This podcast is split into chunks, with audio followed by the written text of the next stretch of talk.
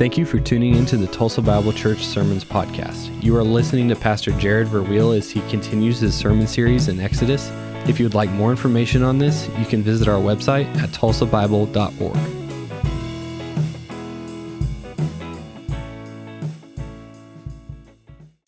Good morning. If you guys have your Bibles, I hope you do, turn to Exodus chapter one. And we're going to be a brand new sermon series on Exodus for the next several weeks. So I want to encourage you to come on back. If you're just joining us for the first time, this is a great time to jump into T B C and uh, just uh, kind of figure out a little bit about us, some of the ministries that we have going on, and, and hopefully you can stick around for a while. Uh, After the service at the welcome desk, we do have some gifts for you, so please don't forget to stop by there. As you guys are turning to uh, the book of Exodus, let me pray, and we'll look into God's word.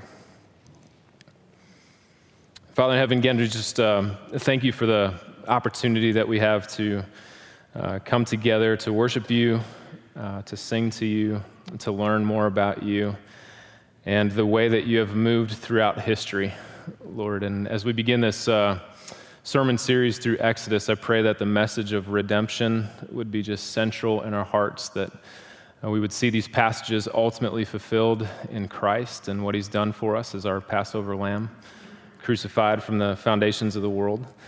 Lord, we um, we turn our hearts, our affections, our attention to you now and to the truth that you would have for us. We ask that you'd bless this time. And it's in the name of your Son and by your Spirit we pray. Amen. If you ever get a chance to uh, go to the Holy Land, go to Israel, I highly recommend everybody go there at least once if you can do it in your lifetime. Uh, you'll, you will inevitably come to a place that's at the base of the Mount of Olives, just east of the uh, city of Jerusalem. The wall is Jerusalem proper. Go across the valley there to the Mount of Olives is the Garden of Gethsemane. And the Garden of Gethsemane is really a It's a really great place. This is where archaeologists believe that Jesus was praying before his crucifixion, before he was ushered off and arrested by the Roman soldiers. Um, and it, the trees there are really, really magnificent. It's not, if you go there in person, it's not that big of an area. It's about thirteen thousand square feet. It's walled off at the base there. But what's unmistakably and undeniably just the, the mark of this area are the huge, giant olive trees that are spread throughout. And you can't help but notice them when you walk in. These are not likely the, the trees that were there when, when Jesus was walking the earth here. Um, but olive trees are said to live about nine hundred years long. They stand out. And you really won't find many big trees in and around the area of Israel at all. Uh, they're they're just glorified bushes, really, because of the temperature. There you got to go way north to Mount Hermon to see any trees with size on them. But when I look at these trees, I can't help but think about this whole biblical concept and idea of redemption. Um, I can't help but think about the work that God wants to do, not only in our church, but in my life. Personally, these trees are old, they're time-tested, weathered, ancient trees. They all have a story to tell. They've all been through a lot. They've gone through the experiences, the highs, the lows. They've stood the test of time. They look like they've been through the gauntlet, and yet they remain standing. They're still there. Jerry Sitzer writes in his book, A Grace Revealed. I would highly recommend it to you. He says this. He says, he, speaking of God, wants to use the harsh conditions of life to shape us and eventually the whole world into something extraordinarily beautiful. Redemption, Sitzer writes, promises to transform us completely so. Once broken, we become whole again. Once selfish and insecure, we become stately and serene and self-giving. Once rabid sinners, we become glorious saints. He continues, he says, in short, God purposes to claim us as his own. No matter how far we are from him, how fallen into sin, how lost and lonely, he wants to restore us to a right relationship with him and to remake us according to the image of Jesus Christ. Redemption is a biblical concept that's very close, dear to my heart for several reasons. Uh, you'll learn more about this as we go, but the definition in, in hearing this word redemption might sound alien to you, might even sound somewhat intimidating on a, on a long list of the ten cent theological words that can make you sound really smart and impressive. You would probably find next to justification and atonement, this big word redemption. It has a deep and, and significant meaning to it. But nobody's ever going to ask you in your Christian life, how's your redemption going, Linda? Uh, nobody's going to talk to you about um, redemption in a, in a conversational manner for the most part. You're going to have to read it and study it in the pages of Scripture, systematic theology. Uh, if you use it in everyday language, you almost sound insufferably religious. Um, hardly seems relevant for our lives. Redemption is a is the major story of Scripture, the grand narrative that God has given us from Genesis one and two to Revelation twenty-one and twenty-two is one grand story of redemption through the Messiah, King Jesus, who has come not only to redeem us individuals, those he's, he has created, but to redeem the entire world and everything for his glory and for his purposes. Redemption is the key word. It's the theological center for my life, for Scripture, for all of Christian theology. We will keep coming back to the idea of redemption and what it truly means to be set free into what God has originally, and even better, what he will create us to be after he is done with us, when everything moves to a final and consummating redemption of all things. The greatest chapters in the Bible will emphasize redemption over and over again.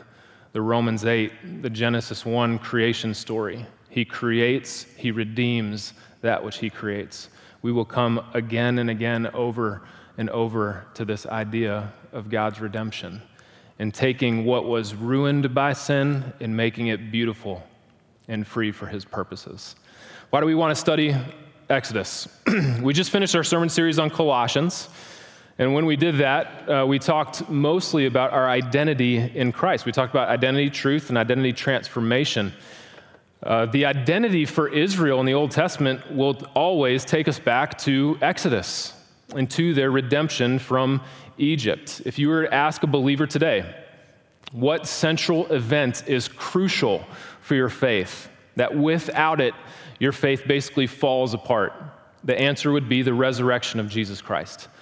If you were asked the same question to an Old Testament believer, the answer would be the redemption of Israel from Egypt. Uh, in fact, it is it is um, in inside of their greatest confessions of the faith, this idea that they were redeemed from Egypt. Deuteronomy twenty-six, verses five through nine says this, "A wandering Aramean was my father. He went down into Egypt, and he sojourned there, few in number, and there he became a nation, great, mighty, and populous. The Egyptians treated us harshly and humiliated us and laid on us hard labor. Then we cried out to the Lord, the God of our fathers, and the Lord heard our voice, saw our affliction, our toil, and our oppression."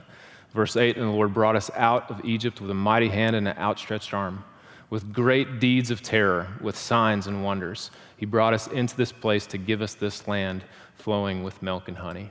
The Israelites would have known this. They would have memorized this extremely well. Next to Deuteronomy chapter six, it is their confession of faith. It is their story.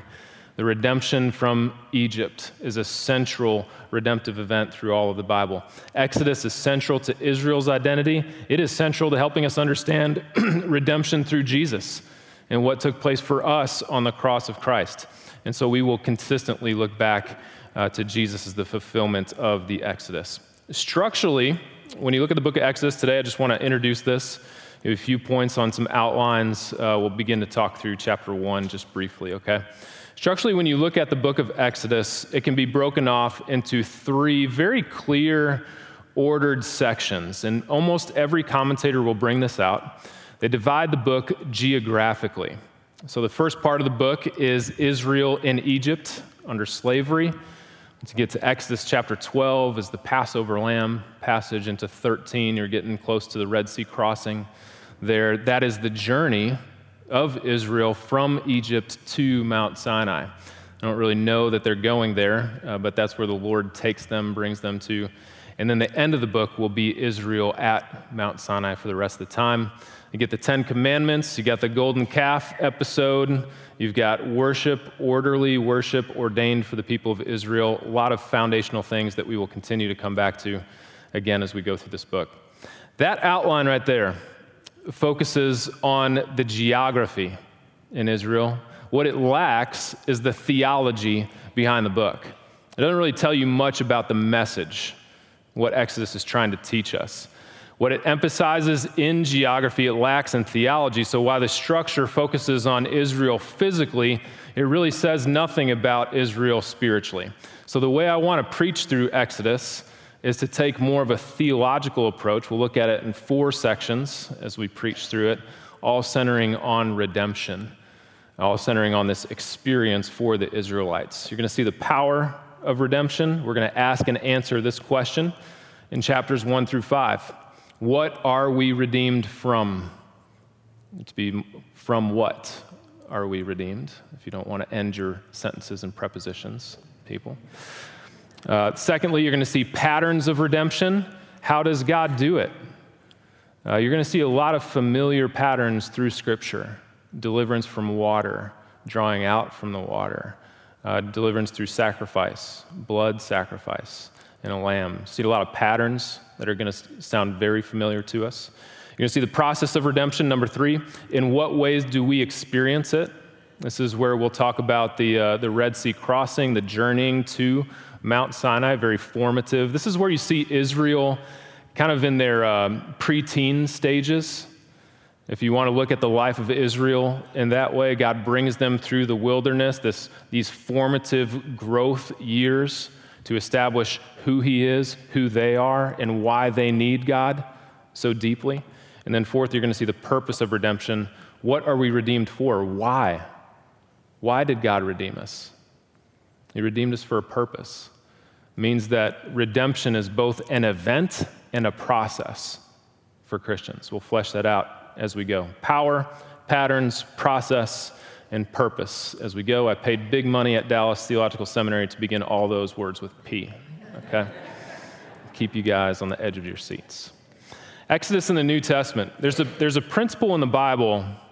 You're really going to see this a lot as we go through. The things in the Old Testament that are concealed are those that are revealed in the New Testament.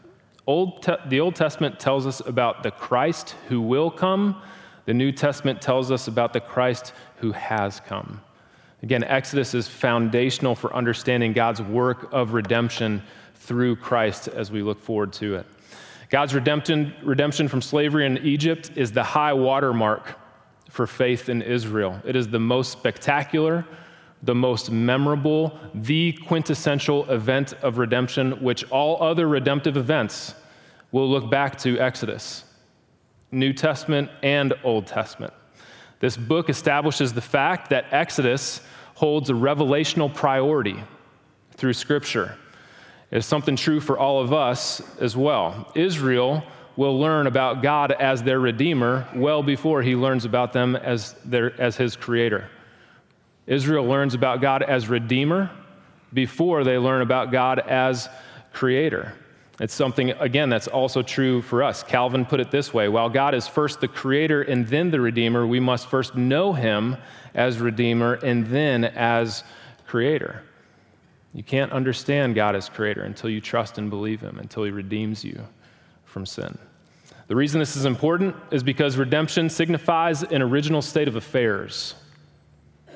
There was a way that once was, a condition that used to prevail from the past. In redemption, you're you're in a, a category of words that begins with, with re at the beginning, the prefix to redo, to restore, to rebuild, to redesign, to remodel. It tells you there was once a model there, and you're going back to that. God is moving back to something in his work of redemption. He's taking Israel back from bad to good. He's taking them back from crooked to straight. from slavery to freedom, from sickness to health. Israel has been held captive by a, a usurper. He's taken them back to their true king, their true creator God, who loved them and, to, and who redeemed them. And so we experience this as believers as well when we trust Christ. And, and again, redemption is the key central thought for this entire book. Let's look at chapter one and, and read some verses here. We're not going to be able to spend a ton of time on any of these. I apologize for that. So next week we'll we'll focus up a little bit more and, and look into the details of the text. Exodus, redemption in Exodus. It starts with the promises of God. Redemption starts with the promises of God. Look at Exodus chapter one, verse one. Your text should say something like this. These are the names of the sons of Israel who came to Egypt with Jacob, each with his household. Reuben, Simeon, Levi, and Judah. Issachar and Zebulun and Benjamin. Verse four. Dan and Naphtali, Gad and Asher. All the descendants of Jacob were seventy persons. Joseph was already in Egypt. Then the text says, verse six, that Joseph died and all his brothers and all that generation. But the people of Israel were fruitful. They increased greatly. They multiplied. They grew exceedingly strong so that the land was filled with them. Exodus starts this way. These are the names. In Hebrew, here's how you say that. Ve'ele Shemot. These are the names. And actually, if you look to the, the title of this book in Hebrew, the title is Shemot, names. It's not Exodus. Our English title, Exodus, comes from the Greek translation of a, to journey out is basically what that means. But the Hebrew name is different. These are the names of. And it's continuing a story out of Genesis. We'll talk about that just in a little bit. I want to establish a couple things right at the beginning of this uh, of this chapter in this book. First, the author begins with a list of all the twelve tribes from the nation of Israel. And immediately it takes readers back to Genesis chapter forty-six, where all of those names are listed in the exact same order as Jacob is blessing the people of Israel and Joseph is in Egypt. Joseph is actually about to die. All right. Second, the author tells us more information about Joseph than any other other sons of Israel. The last verses in Genesis chapter fifty were designated to describe the death of Joseph and how he died in Egypt and what his requests were for his bones. This seems very obvious. This is an important point for the text. And when you look at big picture, take a step back, look at the first five books of the Bible. It's extremely important. Exodus is continuing the story that started in Genesis. Exodus is a specific story to Israel, the beginning of their redemptive story. And it's tightly connected to what precedes it and also what follows after it. The reason this is so important is because of what Exodus chapter one, verse six says. Look down at your text. Verse six, then Joseph died, and all his brothers, and all that generation. Period, full stop, end of the paragraph, new thought starts in verse seven, right? What would your average Joe Israelite be thinking? If he just, Hezekiah Israelite reads this, end of verse six, Joseph died, all his brothers and all that generation. What would they be thinking at that point in the story? Abraham is given the promises of God, land, seed, blessing. He dies. Doesn't get to see any of those promises really fulfilled. Isaac gets the promises of God, land, seed, blessing. He dies. So they have heir, heir to the promise. That's about it. Jacob dies, doesn't see the land of blessing, never comes, and Israel never becomes a nation. Now Joseph, one of the, the brothers that inherited these promises from the Old Testament, now he dies. All his generation with him dies. What's going to happen? Where are the promises of God? Will God fulfill the things that he promised to the ancestors, Abraham, Isaac, and Jacob, over and over again? Where are we? What's going to happen to the people of Israel? What's going to happen to God and to this story? And then we read verse seven and picks up. But The people of Israel were fruitful, they increased greatly, they multiplied, and they grew exceedingly strong so that the land was filled with them. And that sounds exactly like one of the verses that occurs right at the beginning of the book of Genesis. Genesis chapter one, verse twenty-eight says this, God said to them, "Be fruitful and multiply and fill the earth and subdue it." The same verbs are used in almost the exact same order. Everybody reading this passage in, Gen- in Exodus is going to think about Genesis chapter one. There's one big difference between those verses. In the creational mandate, be fruitful and multiply, were given as commands. In Exodus chapter one, they are given as statements. It's what actually happened. They are indicatives. Abraham, Isaac, and Jacob all were given the promises, yet all of them died. Joseph died. What is your average Israelite thinking when they come to this text? When you study the Old Testament, a lot of ink has really been wasted on this because of uh, modern man and the things that uh, we have to know for ourselves and our theories and conjectures. You've probably, if you study Old Testament much, you might have heard something called the documentary hypothesis. People look back at the Old Testament text and they say, this portion of the text is is from this era, from this time, and so we're going to give this a J source. We're going to give this an Elohim source. We're going to give this a priestly source. It sounds like something that comes from the ceremonial laws, and all the ways that they just divide the text out. What you need to know is that, A, we don't believe in that, number one. We believe in the first five books of the Bible are a unit, a unity, and Moses wrote all of them. We believe that because that's what Jesus said in the New Testament. It's pretty clear. They were likely written, all of these books, Genesis through Deuteronomy, were likely written in a unified form, and they were likely written to the generation that was either wandering through the wilderness and about to enter the land with Joshua, or the generation that did enter the land of promise with Joshua. One of those two options is what you have. And Hebrews eleven, verse thirteen says something very interesting. It says this. It talks about Abraham, Isaac, and Jacob. It says, all these men died in the faith, not having received the things promised, but having seen them and greeted them from afar. What are we thinking about the promises of God? One man has put it this way. One of the great enemies of hope is forgetting God's promises. One of the great enemies of hope is forgetting God's promises. There's a famous quote that says this, "The Lord may delay his promises, but he will never deny them."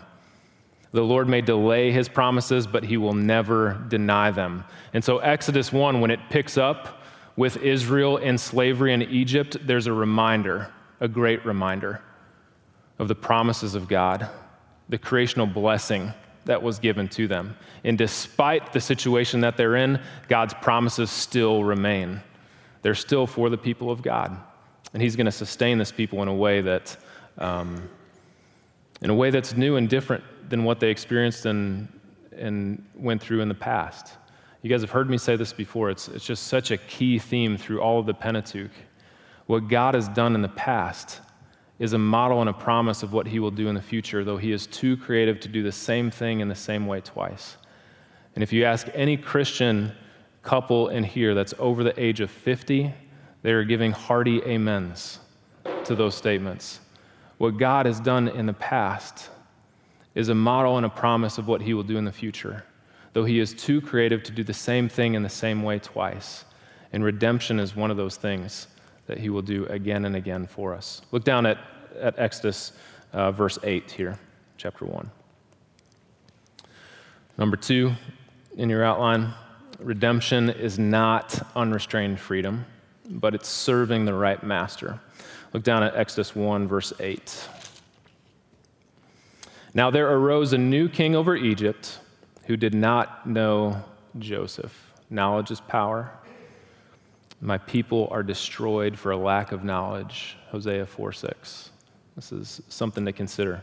A new king over Egypt who did not know Joseph, he said to his people, "Behold, the people of Israel are too many and too mighty for us. Come, let us deal shrewdly with them, lest they multiply, and if war breaks out, they join our enemies and fight against us and escape from the land." Therefore, they set taskmasters over them to afflict them with heavy burdens. They built for Pharaoh store cities of Pithom and Raamses. Notice the two A's there. It'll be different later on in the book. Verse twelve, but the more they were oppressed, the more they multiplied and the more they spread abroad. And the Egyptians were in dread of the people of Israel. And so they ruthlessly made, and, and here's the two verses that you really need to uh, focus in on, thirteen and fourteen. They ruthlessly made the people of Israel work as slaves, made, made their lives bitter with hard service in mortar and brick and all kinds of work in the field. In all their work, they ruthlessly made them work as slaves. Now a new king arose over Egypt who did not know Joseph.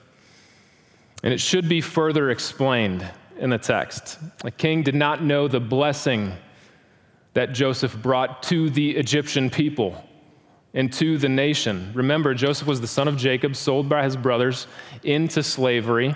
During the famine that came into the land, it was Joseph who had the wherewithal to interpret Pharaoh's dream, build up some of these store cities, store the grain so they could survive the famine. This new, new king did not see Israel as a source of blessing that Joseph had brought to that people. Instead, he saw them as a threat.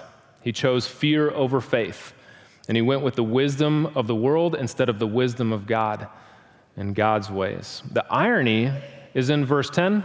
Notice what they say. Perhaps they will, war will break out and they will join with our enemies. War is going to break out on Pharaoh, but they're not going to join with any enemies. They're going to defeat him in battle at the Red Sea, and they don't need another nation. They don't need another people group to do it. The end of this paragraph is written, though, so readers can really identify with the feeling, the tone of this passage. What we're supposed to do is read verses thirteen and fourteen and feel the severity of the labor that the Israelites were experiencing. The first description in verse thirteen is that their work was ruthless, and you're going to see that adjective Uh, used again in verse fourteen.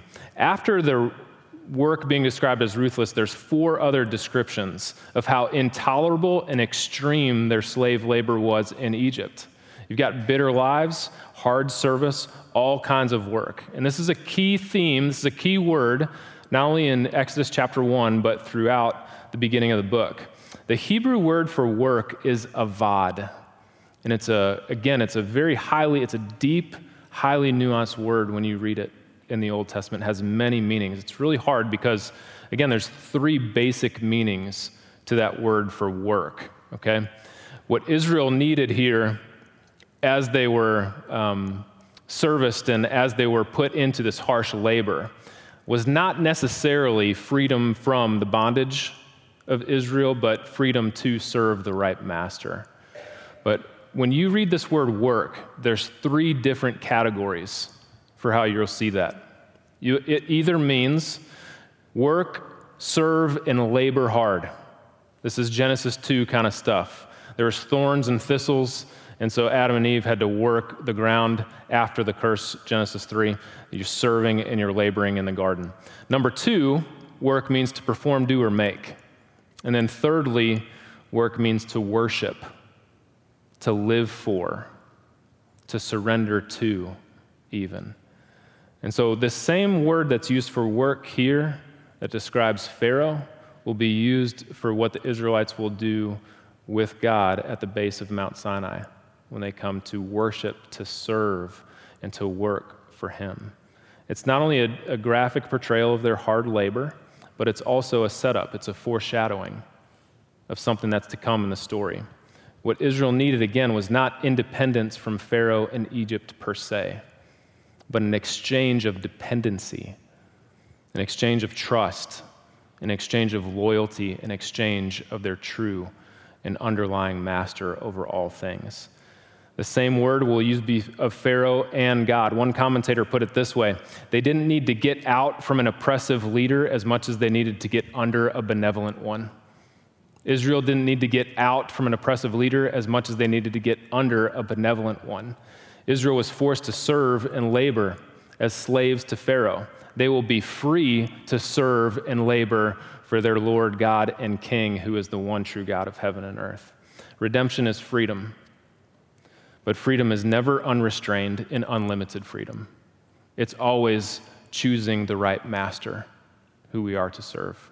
We limit our freedoms based on who we are ultimately serving.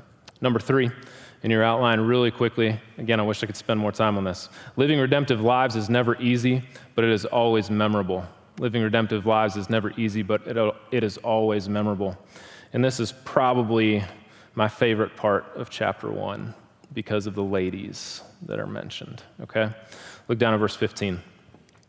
Then the king of Egypt said to the Hebrew midwives, one of whom was named Shiphrah and the other Pua. Now, if you highlight or underline in your Bible, highlight verse fifteen in there. We're going to come back to it. So when you serve as a midwife to the Hebrew women and see them on the birth stool, if it is a son, you shall kill him, but if it is a daughter, she shall live. But the midwives feared God and did not do as the king of Egypt commanded them, but let the male children live. So the king of Egypt called the midwives and said to them, why have you done this? And let the male children live. And the midwife said to Pharaoh, because the Hebrew women are not like the Egyptian women. They are vigorous. You know where that word vigorous was used earlier in Exodus chapter one? Ruthlessly served. Back in verse thirteen and fourteen. Ruthless and vigorous are the same Hebrew word. Why are the Hebrew women so vigorous?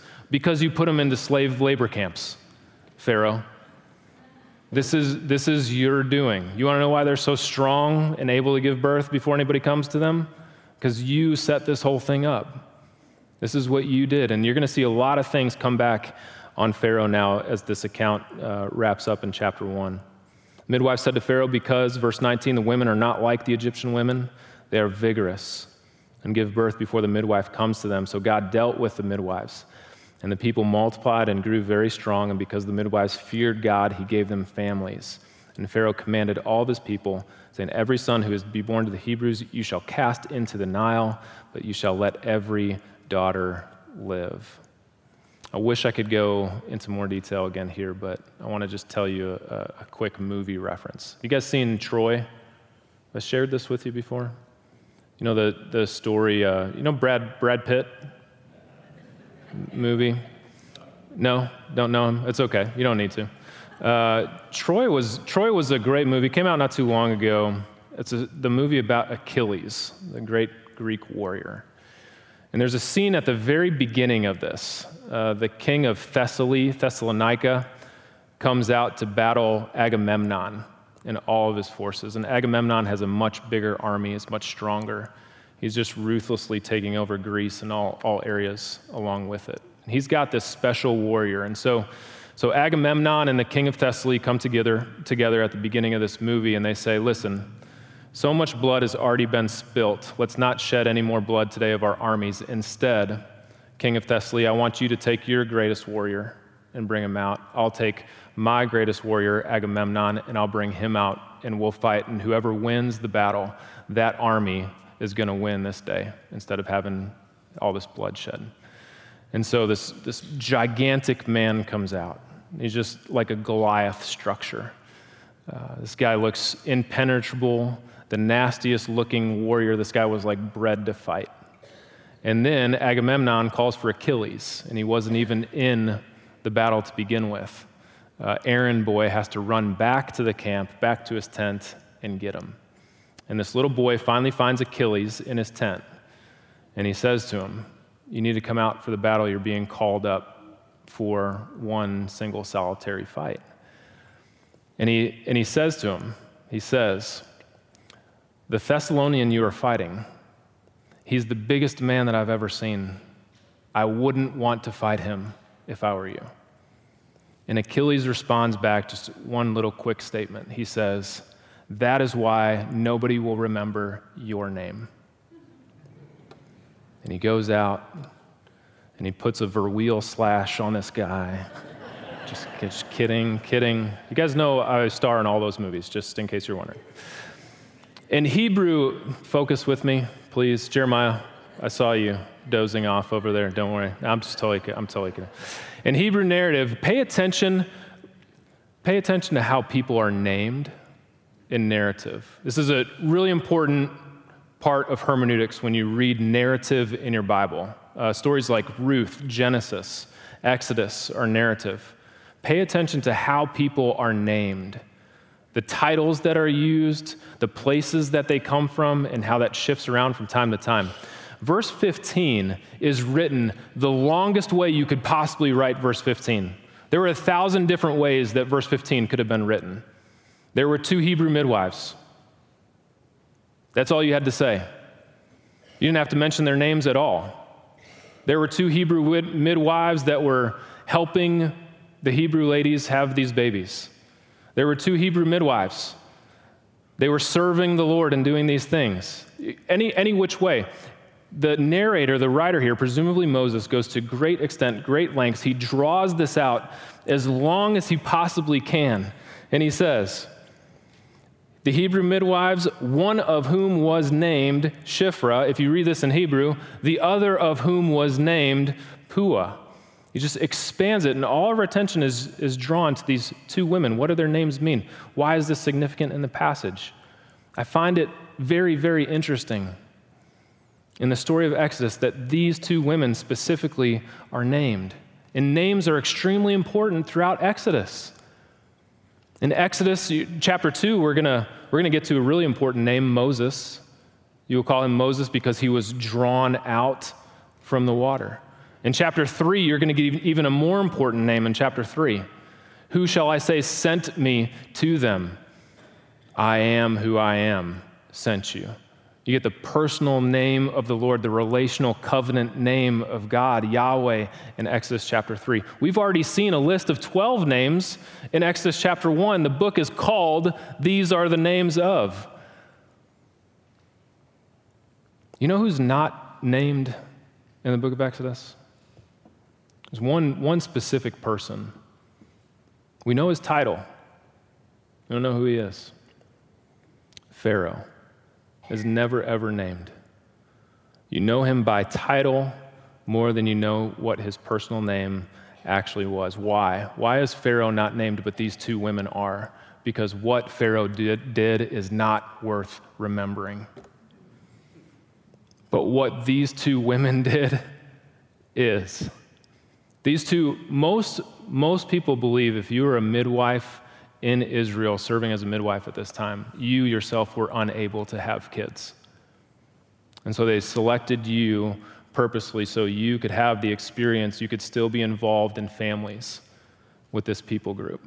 So these insignificant, unappreciated, unknown, marginalized women, two of them, are specifically named, and two of them are specifically remembered for what they did. As we as we close this morning, I want to just talk about, really bl- briefly, about uh, the significant things in life, the things worth naming. Biblically, redemption is often sourced in the insignificant and the marginalized. Redemption biblically is often sourced in the insignificant and the marginalized. In John chapter one, there's a, there's a really good account of the gospel and the news of Jesus that is spreading from disciple to disciple to disciple. And there's one guy, Philip, who becomes a believer. He hears about Jesus. He meets him and immediately becomes a follower. And Philip wants to do what every brother would want to do. He wants to go tell his brother Nathaniel about Jesus. He wants to tell him to come and see this person, Jesus. Right? And so Philip says to them, come, I have seen and I have met Jesus of Nazareth. Follow him with me. And Nathanael gives him a, a quick response, and he says this, can anything good come from Nazareth? Are we talking about somebody from an insignificant, poor, rural town on the outskirts of Israel? And so Philip says to him, come and see. Redemption is often sourced in the insignificant and the marginalized in Scripture. Jesus came from an insignificant, poor family. He came from a marginalized context at that time in a region of the world that was dominated by Rome. How could anything significant, how could anything redemptive come out of Nazareth? How could anything good come from these two Hebrew insignificant women? They're going to preserve lives. They're going to preserve the mediator and the liberator of Israel. And they're going to make sure that he lives through this thing. And God ordained it and providentially brought about the result that he brought about. All of this is setting us up for Exodus chapter two, when Moses will come on the scene as one of these boys who they let uh, go floating down the Nile. It's just a real, really great uh, aspect of, of God working despite the challenges and the opposition against his redemptive purposes. Number two, be careful of choosing fear over faith. Be careful of choosing fear over faith. Pharaoh and Egypt are so afraid that they were commanded to kill all the males in Egypt. Before Israel leaves Egypt, it'll be Egypt's firstborn males that are going to die. Did you notice that? We're going we're going to start turning the tables. You're going to see a beautiful irony, if I can picture it with that kind of phrase, on Egypt and their initiatives. Pharaoh was angry at the midwife women for killing the males. But it will be Pharaoh's daughter, a woman, who saves Moses from the Nile River and brings about and allows the mediator and the liberator to live. Pharaoh com- Pharaoh's command was to drown all the babies in the Nile. Guess who gets drowned in the Red Sea before too long? Pharaoh and all of his army. All these initiatives, all these tactics he's taken. Exodus one depicts a delicious irony. Just about all of his plans to thwart Israel's purposes, redemption, significance will be flipped back on himself because he chose fear over faith, because he forgot Joseph, the one who brought blessing to the nation of Israel. He chose his own wisdom rather than believing and choosing God's wisdom and God's ways. Exodus chapter one sets us up for a redemptive story. It sets us up for the miraculous birth of, of Moses and the preservation of his life as he begins to work and, and to deliver and to redeem Israel out of Egypt through the mighty works of God. But all of it, all of it points to the greatest redemptive story ever told, because there was a curse that was given to man, that if you sin against God, if you disobey him, the punishment for sinning, the punishment for the violation of the covenant was death. You should experience nothing, you should expect nothing but death. And what God did in his redemptive plan is he even used that curse, the curse of death, became a blessing, and he flipped everything one hundred eighty degrees around to give a redemptive purpose to what Satan, the best that Satan could do, to bring about his purposes. God redeemed it and used it. So even in the death of our Lord and Savior, we experience the redemption of life and true freedom from sin. Um, the story of, of Exodus is going to set us some patterns to see the, the crucifixion and the death of Jesus in lights and in ways that are memorable, are patterns that are unforgettable. And so I want you to take some time and, and read through the book as you uh, have some time in your quiet times as you go. All right, let's pray. And then uh, Hale is coming up for a quick quick announcement for family life. Father in heaven, thank you again for uh, your word. Um, I thank you that you've preserved the memory and the names of those who are significant enough to be remembered in the Bible. I thank you for uh, these two women. Thank you for Pharaoh's daughter um, and working your grace and your purposes through her to preserve the life of Moses.